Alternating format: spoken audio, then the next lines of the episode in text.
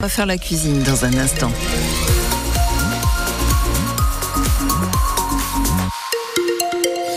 La météo aujourd'hui, eh bien, les éclaircies n'étaient pas prévues dans le bulletin de Météo France, mais il semble bien qu'elles soient là quand même. On y revient tout à l'heure.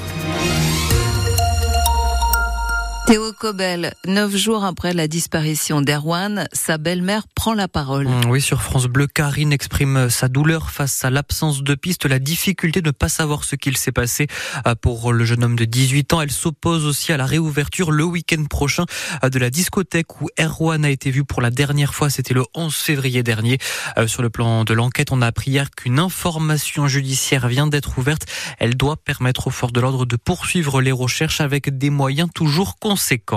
Il avait brûlé 25 véhicules en une seule nuit dans les rues de Toire. C'était entre Noël et le Nouvel An. Un homme de 18 ans, condamné hier par le tribunal correctionnel de Niort, condamné à deux ans de prison, dont un ferme.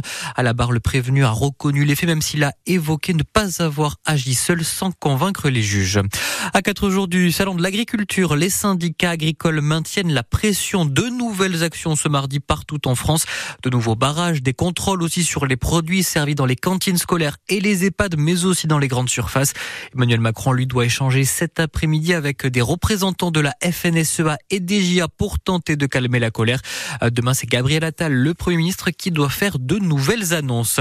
À quatre jours aussi du Salon de l'Agriculture, cette étude du réseau Action Climat et de la Société française de nutrition. Les deux associations alertent les Français. Nous, en mange trop de viande. Il faudrait réduire euh, de moitié notre consommation pour atteindre les objectifs climatiques fixés passer de près de 1 kg par semaine par Français à 450 grammes. À Poitiers, la Ligue des droits de l'homme organise un rassemblement ce mardi. Le rendez-vous est donné à 18h place de la mairie euh, pour demander la libération de Julian Assange. Le lanceur d'alerte risque d'être extradé du Royaume-Uni vers les États-Unis où il risque 175 ans de prison pour avoir euh, dévoilé des documents confidentiels. Et puis en sport, la poitvine Janan Huan a subi un premier revers hier lors des championnats du monde de tennis de table par équipe. Les Bleus, l'équipe de France féminine, invaincue jusqu'à présent dans la compétition, s'est inclinée face à la très modeste équipe de Croatie 3-0. Heureusement, cela ne met pas en péril la qualification pour la suite de la compétition.